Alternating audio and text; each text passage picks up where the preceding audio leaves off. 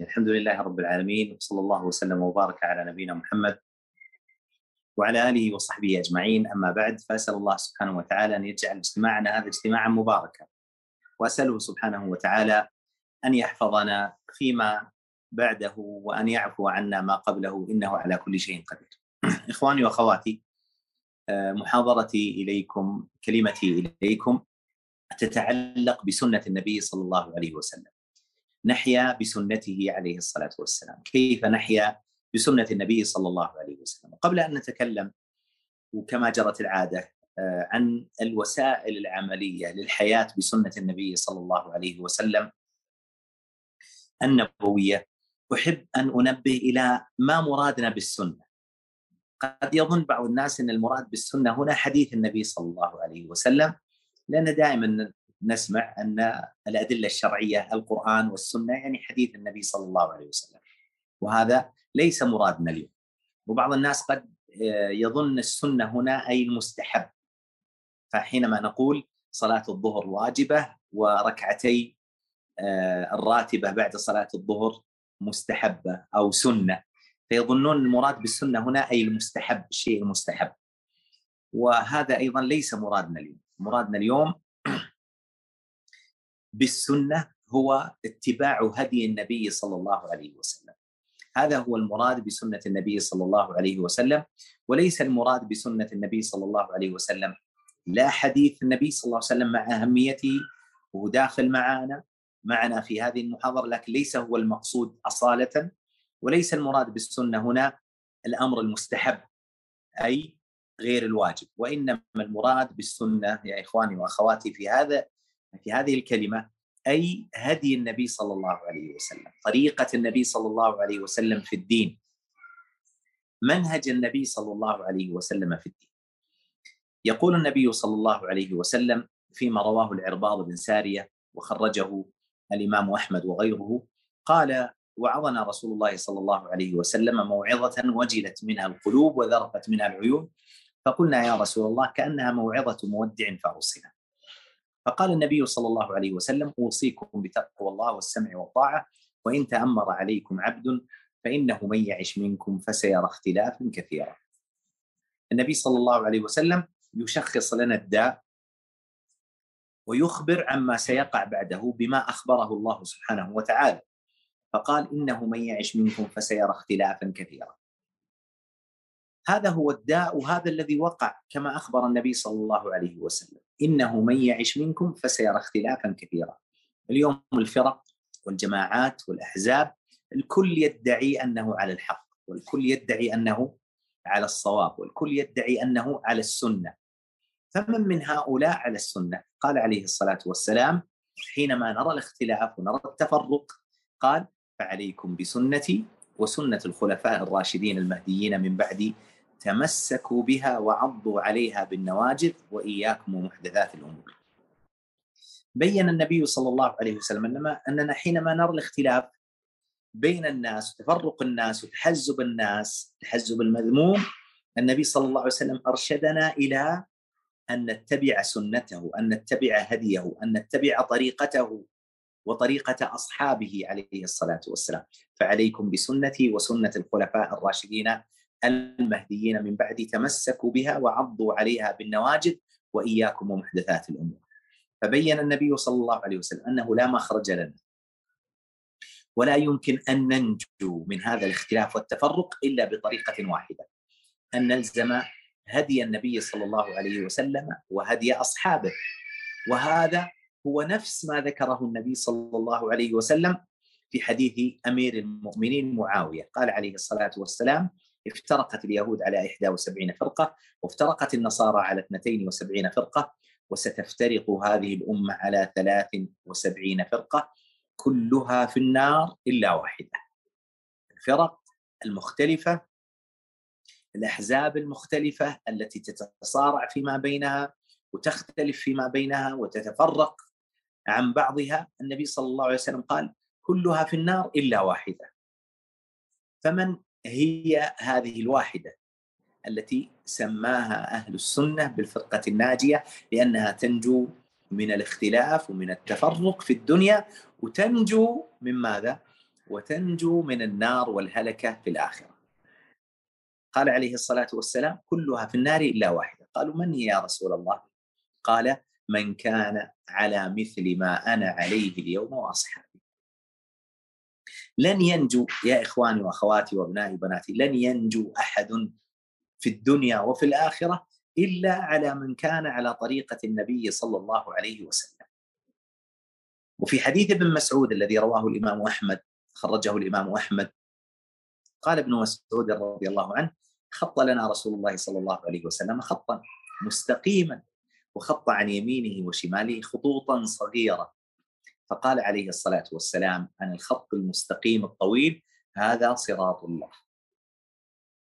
هذا هو صراط وهدي النبي صلى الله عليه وسلم وهو صراط الله عز وجل الموصل إلى جنته. ثم قال وهذه هي السبل خط مستقيم عن يمينه وعن شماله طرق أخرى مخالفة لطريقة النبي صلى الله عليه وسلم. وهذه هي السبل يعني الطرق المخالفة والفرق المخالفة والجماعات المخالفة والأحزاب المخالفة لهدي النبي صلى الله عليه وسلم وطريقته. وهذه هي السبل وعلى رأس كل سبيل شيطان يدعو إليه. ثم تلا رسول الله صلى الله عليه وسلم قوله تعالى وأن هذا صراطي مستقيما فاتبعوه ولا تتبعوا السبل فتفرق بكم عن سبيله. الذي يريد أن يصل إلى الله يريد أن يصل إلى جنة الله عز وجل يريد أن ينجو من تفرق الجماعات والأحزاب عن الحق وعن الصراط المستقيم عليه أن يلزم هدي وطريقة النبي صلى الله عليه وسلم في الدين. وهدي النبي صلى الله عليه وسلم وسنة النبي صلى الله عليه وسلم أي طريقته في الدين. كما دلت عليها أحاديث النبي صلى الله عليه وسلم دل عليها كتاب الله عز وجل. يقول الله تعالى ومن يشاقق الرسول من بعد ما تبين له الهدى ويتبع غير سبيل المؤمنين نوله ما تولى ونصله جهنم وساءت مصيرا يقول الله عز وجل الذي يخالف هدي النبي صلى الله عليه وسلم ويخالف طريقة المسلمين في وقت النبي صلى الله عليه وسلم. من هم؟ الصحابة رضي الله عنهم. من يشاقق الرسول من بعد ما تبين له الهدى ويتبع غير سبيل المؤمنين. من هم المؤمنون؟ حين نزول الآية هم أصحاب النبي صلى الله عليه وسلم. ويتبع غير سبيل المؤمنين نوله ما تولى ونصله جهنم وساءت مصيرا. ويقول الله عز وجل آمرا نبيه محمد صلى الله عليه وسلم قل إن كنتم تحبون الله تريدون الوصول لله تريدون الوصول إلى الله عز وجل تريدون الوصول إلى جنة الله تريدون الحصول على رضا الله عز وجل. قل إن كنتم تحبون الله فاتبعوني اتبعوني هذا هو المراد بسنة النبي صلى الله عليه وسلم الاتباع. اتباع هدي النبي صلى الله عليه وسلم في الدين. فإذا عرفنا أن المراد بسنة النبي صلى الله عليه وسلم ووجوب اتباع سنة النبي صلى الله عليه وسلم المراد هديه وطريقته في الدين فإن هدي النبي صلى الله عليه وسلم وطريقته في الدين شاملة لكل أمور الدين. شاملة للاعتقاد شاملة للعبادة والعمل شاملة للسلوك والأخلاق. النبي صلى الله عليه وسلم مثل ما قال عليه الصلاة والسلام تركتكم على المحجة البيضاء ليلها كنهارها. ما معنى المحجة؟ المحجة الطريق الواضح البين المستقيم. تركتكم على المحجة البيضاء يعني طريق مستقيم ومنور. ليلها كنهارها يعني تصوروا الطريق الآن لو عندنا طريق مستقيم وعليه أنوار قوية وساطعة يصبح الليل والنهار على هذا الطريق واحد من شدة وضوحه ومن شدة قوة إنارته. فيقول النبي صلى الله عليه وسلم إن هديه وطريقته في الدين طريقة مستقيمة تركتكم على المحجة البيضاء. المحجة يعني الصراط المستقيم الطريق المستقيم. البيضاء الظاهرة الواضحة التي لا يشك فيها. ومنورة ليلها كنهارها. يعني الليل والنهار على هذا الصراط واحد. يعني في الفتن وفي غير الفتن السنة واضحة. لا يزيغ عنها إلا هالك. يعني إنسان تصوروا برية وفي الليل وظلمة الليل وسط هذه البرية خط مستقيم مضاء بأنوار قوية وساطعة. من الذي يترك هذا الخط المستقيم ويدخل في الصحراء وفي الظلام ليتوب؟ لا يفعل ذلك إلا من اختار لنفسه الهلاك والعياذ بالله. قال عليه الصلاة والسلام تركتكم على المحجة البيضاء ليلها كنهارها لا يزيغ عنها إلا هالك. مثل ما نقول تعبيرنا شخص ما فيه أمل ما في حيلة نسأل الله السلامة والعافية بسبب وضوح السنة وظهورها. النبي صلى الله عليه وسلم ما تركنا يا إخواني وأخواتي وابنائي وبناتي ما تركنا النبي صلى الله عليه وسلم في ظلمة في عتمة. ولا ترك النبي صلى الله عليه وسلم في فتنة ولا في ضلال. كلا عليه الصلاة والسلام. بل إنه بلغ الرسالة وأدى الأمانة ونصح الأمة بأبي هو وأمي عليه الصلاة والسلام. وأقام الله عز وجل علينا به الحجة. فالنبي صلى الله عليه وسلم بين لنا أن هديه شامل للاعتقاد. الآن كثير من الناس يأتون بعقائد غريبة وعجيبة. يأتيك ويقول لك مثلا القرآن ليس كلام الله عز وجل. القرآن مخلوق مثلا. هل هذا كان على عهد النبي صلى الله عليه وسلم؟ ظهرت هذه المقالة في عصر من العصور وكان في أحد علماء السنة ويناقش أحد هؤلاء الذين يقولون بهذا القول. فسأله قال النبي صلى الله عليه وسلم عرف هذا الذي تقوله يعني إن القرآن ليس كلام الله عرفه النبي أو لم يعرفه؟ قال لم يعرفه قال سبحان الله شيء من الدين لم يعرفه النبي تريد أن تعرف أنت؟ قال أقول إن النبي صلى الله عليه وسلم عرفه قال لما عرفه بزعمك؟ هل النبي حمل الناس إليه ودعا الناس إليه؟ لو كان حمل الناس إليه ودعا الناس كان سمعنا أن القرآن ليس كلام الله وان القرآن مخلوق. من النبي؟ قال لا. قال فشيء. ما فعله النبي عليه الصلاة والسلام؟ أنت تأتي تفعله. لو سلمنا لك جدلا أن النبي كان يعلم هذا الشيء. هذا هو مختصر أن المسلم يكون على عقيدة النبي صلى الله عليه وسلم وعقيدة الصحابة. إذا جاءوا لك بأي عقيدة؟ اسأل مباشرة. وتذكر حديث النبي صلى الله عليه وسلم من كان على مثل ما أنا عليه اليوم واصحابي فعليكم بسنتي وسنة الخلفاء الراشدين المهديين من بعدي تمسكوا بها وعضوا عليها بالنواجذ وإياكم ومحدثات الأمور، إذا جاءوا لك بأي شيء من العقيدة اسأل فقط النبي صلى الله عليه وسلم والصحابة رضي الله عنهم كانوا على هذه العقيدة؟ ستعرف الحق مباشرة. فإذا جاءك أحد وقال لك أن الله عز وجل ليس له أسماء وليس له صفات وليس له أفعال والعياذ بالله يكفي فقط أن تسألهم النبي قال لكم هذا؟ سمعتم هذا من الصحابة؟ النبي تكلم بأسماء الله وصفاته وأفعاله. وما قالوا؟ أن هذا غير مراد. والصحابة تكلموا بأسماء الله وصفاته وأفعاله وأثبتوها ولم يقولوا إن هذا غير مراد فنحن مع سنة النبي صلى الله عليه وسلم ونحيا بسنة النبي صلى الله عليه وسلم في المعتقد لذلك لما جيء لعبد الله بن عباس رضي الله عنه لما جاء إلى الخوارج رضي الله عنه وأرضاه وش ناقش الخوارج به؟ ناقشهم بالرد إلى ماذا؟ بالرد إلى سنة النبي صلى الله عليه وسلم وسنة أصحابه. لذلك لما خرج لهم إيش قال لهم؟ قال أنتم أيها الخوارج ليس فيكم أحد من أصحاب النبي صلى الله عليه وسلم.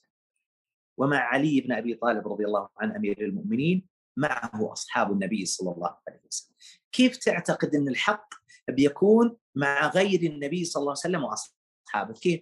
مستحيل يستحيل أن يكون كذلك.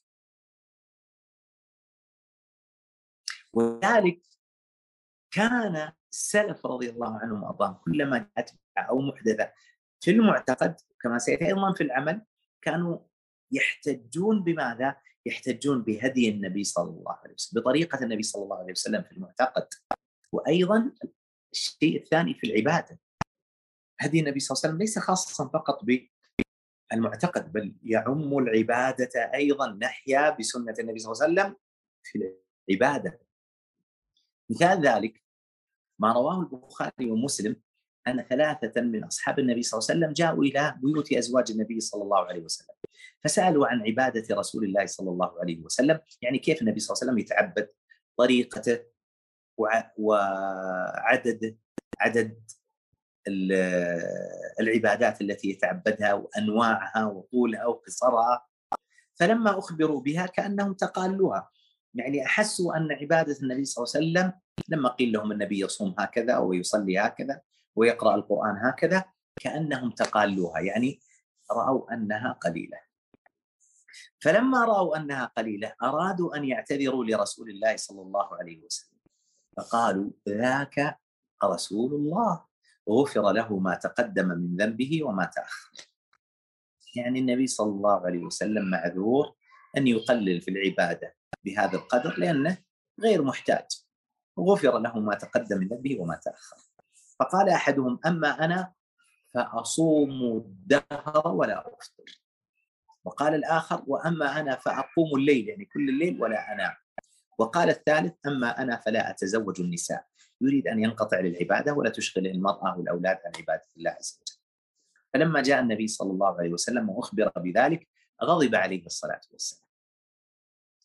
وقال إيتوا بهم. فلما جاء بهم قال أنتم الذين قلتم أن النبي صلى الله عليه وسلم قلل العبادة لأنه غفر له ما تقدم من ذنبه وما تأخر؟ قالوا نعم يا رسول الله. فالنبي صلى الله عليه وسلم في أول الأمر رد عليهم الشبهة وقال أما إني أتقاكم لله وأخشاكم له. يعني غير صحيح أنني قللت العبادة لأنه غفر لي ما تقدم من ذنبي وما تأخر. هذا غير صحيح. بل النبي صلى الله عليه وسلم كان يقوم الليل عليه الصلاة والسلام حتى تتفطر قدمه فتقول عائشة تفعل ذلك وقد غفر لك ما تقدم من ذنبك وما تأخر فيقول النبي صلى الله عليه وسلم أفلا أكون عبدا شكورا؟ عليه الصلاة والسلام.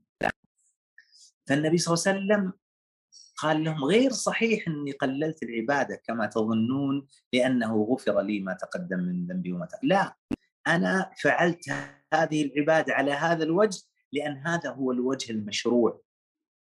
ليس لأنني تركت الزيادة مع القدرة عليها ومشروعيتها لأنني غفر لي ما تقدم من ذنبي. لا. ثم قال عليه الصلاة والسلام أما إني أقوم وأنام. هذا اللي قال أقوم الليل ولا أنام. وقال أما إني أصوم وأفطر للذي قال أصوم الدهر يعني طول السنة ولا أفطر. وقال وأتزوج النساء. الرجل قال لا أتزوج النساء. ثم قال النبي صلى الله عليه وسلم فمن رغب عن سنتي يعني طريقتي في العبادة هدي منهجي في العبادة فمن رغب عن سنتي فليس مني. فمن رغب عن سنتي فليس مني. لاحظوا النبي صلى الله عليه وسلم يبين لنا أن اتباع النبي صلى الله عليه وسلم كما أنه في المعتقد يجب اتباع النبي صلى الله عليه وسلم في العبادة والتعبد. فإذا جاءك أحد بعبادة جديدة عبادة غريبة شخص يأتي ويقول هذه العبادة جاء بها فلان بن فلان رآها في المنام وجربنا العبادة الفلانية واللي يقول لك قال بها الشيخ فلان واستخدمها عشرة وعشرين ويأتون لك ب ماذا؟ ما يذكرون لك النبي فعلها ولا الصحابة هذا كاف فقط في ردها يكفي فقط تقول لهم هذه العبادة اللي أنتم مجتمعين عليها ترقصون ولا تطبلون وتتعبدون الله عز وجل بهذه الطريقة، النبي فعل ذلك الصحابة فعلوا ذلك، والله لو كان خيرا لسبقونا إليه. لذلك الصحابة رضي الله عنهم حينما يرون الذي يأتي بعبادة جديدة إيش يفعلون؟ يردونها عليه ويقولون خالفت هدي النبي وطريقة النبي.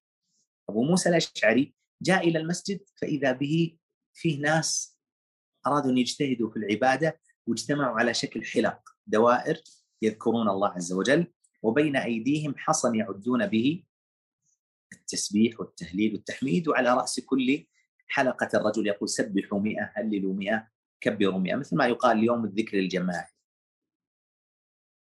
فلما رأى ذلك أبو موسى ذهب إلى بيت عبد الله بن مسعود لأنه كان من كبار علماء الصحابة. فانتظره حتى خرج فلما خرج قال إني رأيت في المسجد أمرا منكرا ولم أرى إلا خيرا. فقال ابن مسعود وماذا رأيت؟ قال انطلق فإن عشت فستراه. يعني رح انظر بنفسك. فجاء ابن مسعود فإذا هم على الهيئة التي تركهم عليها أبو موسى الأشعري. فماذا قال ابن مسعود؟ قال ويلكم يا أمة محمد. ما أسرع هلكتكم يعني غيرتم. هذه ثياب رسول الله صلى الله عليه وسلم لم تبلى وهذه آنيته لم تكسر وهؤلاء أزواجه وأصحابه متوافرون. يعني كيف غيرتم؟ والعهد قريب. ثم قال عما يفعلونه؟ أما إنكم على ملة أهدى من رسول الله أو مفتتح باب ضلالة. يقول أنتم اختاروا أحد أمرين. إما تقولون أنكم أحسن من النبي وإما تقولون أنكم على ضلالة. فقالوا يا أبا عبد الرحمن والله ما أردنا إلا الخير. إحنا مجتمعين على ذكر ما اجتمعنا على حرام. ولا اجتمعنا على فاحشة ولا اجتمعنا على غيبة على ذكر الله عز وجل. سبحان الله الحمد لله لا إله إلا الله الله أكبر. إيش المشكلة؟ يا أبا عبد الرحمن والله ما أردنا إلا الخير. قال ابن مسعود؟ وكم من مريد للخير لا يصيب. لا يكفي أن تكون نيتك صحيحة أن نيتك حسنة أنك تريد الله. لا هذا مهم بس لا يكفي. لابد أن تضيف إلى ذلك أن تحيا بسنة النبي صلى الله عليه وسلم. أن تكون في عبادتك التي تريد بها ما عند الله أن تكون متبعا لرسول الله صلى الله عليه وسلم. قال وكم من مريد للخير لا يصيبه ثم قال يعني كيف تستغربون إنكم أنني أنكرت عليكم الذكر هذا المبتدع. إذا كنتم استغربتم الذكر المبتدع هذا أنا سأخبركم عما هو أصعب عليكم أن تتصوروا. ما هو أغرب عندكم؟ القرآن. القرآن اللي هو كلام الله عز وجل لو قرأه الإنسان قد لا يتقبله الله عز وجل إذا قرأه على غير السنة. قال ولقد أخبرنا رسول الله صلى الله عليه وسلم أن أقواما يقرؤون القرآن. القرآن كلام الله. أعظم الكلام كلام الله عز وجل. ومع ذلك لا يجاوز تراقيهم. يعني لا يرتفع إلى السماء لا يقبله الله عز وجل. قال رضي الله عنه ولقد أخبرنا رسول الله صلى الله عليه وسلم أن أقواما يقرؤون القرآن لا يجاوز تراقيهم. يمرقون من الدين كما يمرق السهم من الرمية لعل عامتكم منهم. يقول النبي أخبر عن الخوارج وهم يقرؤون القرآن أكثر صلاة وأكثر صيام وأكثر ماذا؟ أكثر قراءة للقرآن. ما تقبل الله عز وجل منهم. لماذا؟ لأنهم خالفوا السنة. وصدقت فراسه ابن مسعود رضي الله عنه. فإن هؤلاء قال عمرو بن سلمة رأيت عامة أولئك الحلق اللي كانوا جالسين يذكرون الذكر المبتدع. يطاعنوننا يوم النهروان مع الخوارج. يعني خرجوا مع الخوارج يقاتلون ويقتلون ويكفرون أصحاب النبي صلى الله عليه وسلم. فهذا يدلنا على أن اتباع النبي صلى الله عليه وسلم والحياة بسنة النبي صلى الله عليه وسلم في الاعتقاد والعمل والعبادة والثالث في السلوك والأخلاق. لا يمكن أن نزعم أننا نتبع النبي صلى الله عليه وسلم ثم نخالف النبي صلى الله عليه وسلم في أخلاقه. يقول الله عز وجل في تزكيته لنبيه محمد صلى الله عليه وسلم وإنك لعلى خلق عظيم وإنك لعلى خلق عظيم. هذه أخلاق النبي صلى الله عليه وسلم.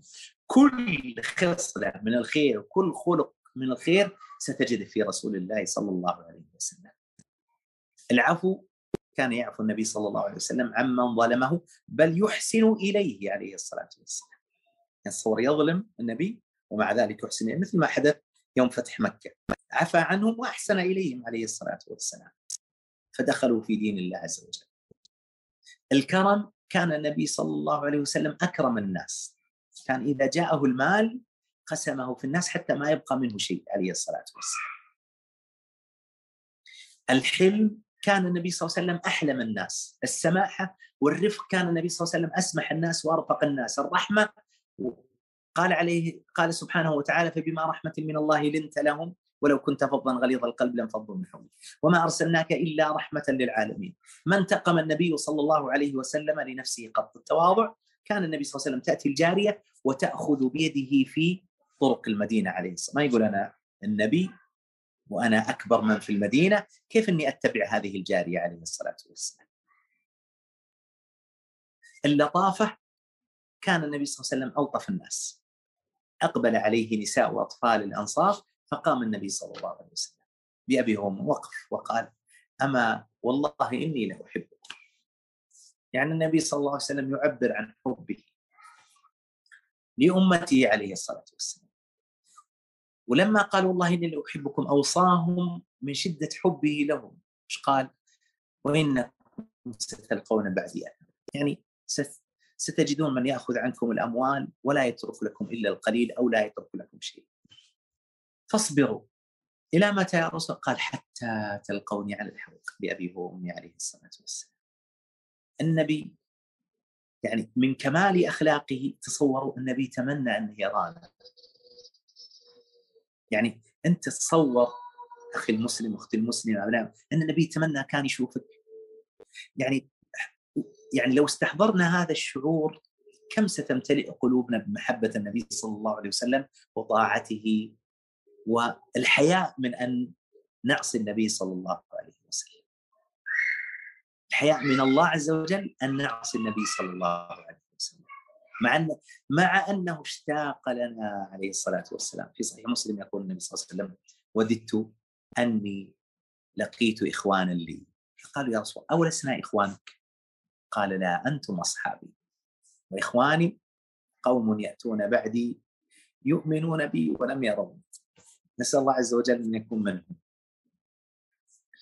قوم يأتون بعدي يؤمنون بي ولم يروني عليه الصلاة والسلام. يعني تصوروا النبي إشتاق أن يشوفنا بابي وامي عليه الصلاة والسلام من كمال أخلاقه ولطفه ورحمته بأبي وامي عليه الصلاة والسلام. النبي صلى الله عليه وسلم كيف كان خلقه في بيته؟ يقول النبي صلى الله عليه وسلم إذا أراد الله بأهل بيت خيرا أدخل عليهم الرفق يا عائش يقول لأم المؤمنين يا عائشة أرفقي لما دخل عليه اليهود وقالوا السام على محمد فقالت وعليكم السام واللعنة وغضب الرب يا إخوان القردة والخنازير. لأن السام يعني الموت. بدل ما يقولون السلام عليك يا محمد قالوا السام والنبي فهم مرادهم فقال وعليكم. فقال ما هي عائشة يعني؟ ارفقي. قالت أما سمعت ما قالوا. قال أما سمعت ما قلت. يعني رددت عليهم ويكفي قالوا السلام عليك ورحمة الله وعليكم. يا عائشة ما كان الرفق في شيء إلا زانه وما نزع من شيء إلا شانه. وإن الله يعطي على الرفق يعطي على العنف وإن الله يعطي على الرفق ما لا يعطي على شيء سواه. هذه أخلاق النبي صلى الله عليه وسلم. تدعي إنك تحيا بسنة النبي صلى الله عليه وسلم. ليس فقط في المعتقد والعبد والعبادة والطاعة لا حتى في الأخلاق. أخلاقك مع زوجتك أخلاق الزوجة مع زوجها مع أولادنا مع إخواننا مع جيراننا مع أصحابنا مع طلابنا مع شيوخنا مع الكبار مع الصغار. لابد أن نتمثل ماذا؟ سنة النبي صلى الله عليه وسلم في أخلاقه عليه الصلاة والسلام. كيف نحترم الكبير؟ وكيف نرحم الصغير؟ وكيف نوقر العالم؟ كيف نحسن إلى الجار؟ كيف نرحم الضعيف ونتواضع للضعيف كيف نعفو عن المخطئ؟ ما زاد الله عبدا بعفو إلا عزا من تواضع لله رفعه من يتكبر يضعه الله. وغير ذلك من الأخلاق العظيمة التي كان النبي صلى الله عليه وسلم يتمثلها ويأمر بها بأبي وأمي عليه الصلاة والسلام. يعني تصوروا النبي صلى الله عليه وسلم من شدة أخلاقه وعظم أخلاقه بعض الصحابة كان يظن أن النبي صلى الله عليه وسلم يحبه أشد واحد على وجه الأرض. يعني يعتقد النبي يحبه وأنه أحب الناس إلى رسول الله. ما في أحد أحب من اله من شدة ما من شدة كمال خلق النبي صلى الله عليه وسلم. يقول عمرو بن العاص لما رأى محبة النبي صلى الله عليه وسلم وإحسان النبي صلى الله عليه وسلم خلق النبي ظن أنه أشد شخص يحبه رسول الله صلى الله عليه وسلم. فقال يا رسول الله من أحب الناس إليك؟ كان يتوقع أنه هو. قال عليه الصلاة والسلام أبو بكر. قال عائشة. قال فمن الرجال؟ قال أبوها. قال ثم من؟ قال عمر.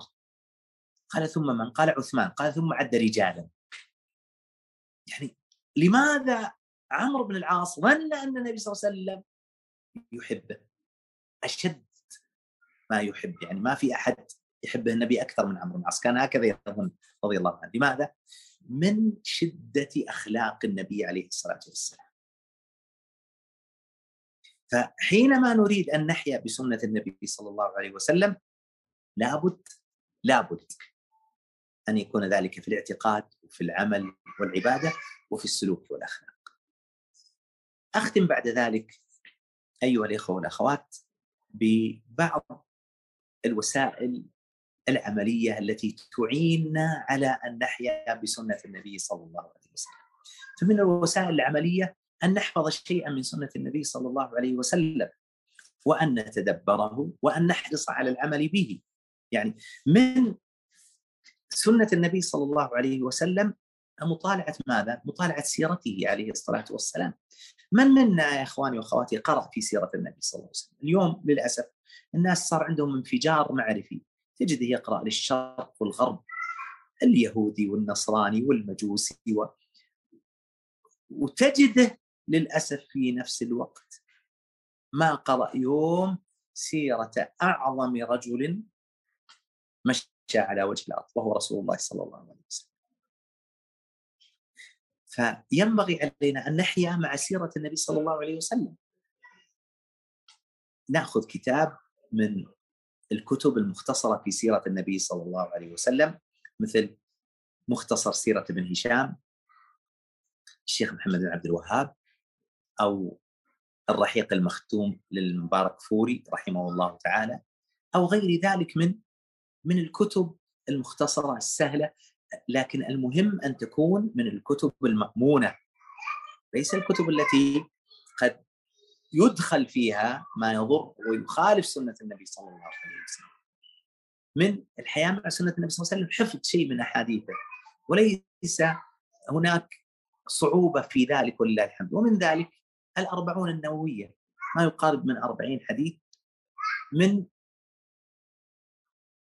أعظم الأحاديث الجامعة للاعتقاد والعمل والعبادة والسلوك والأخلاق والمنهج فيعرفها يحفظها الإنسان يجعل أولاده يحفظونها يسمعون شرح يقرأ شرح يشرح لأولاده شيئا من سنة النبي صلى الله عليه وسلم من الوسائل العملية فيما يتعلق بحياتنا مع سيرة مع سنة النبي صلى الله عليه وسلم أننا ما بين فترة أخرى نحاول أن نجدد وأن نحيي سنة من سنن النبي صلى الله عليه وسلم التي نقصر فيها أحيانا.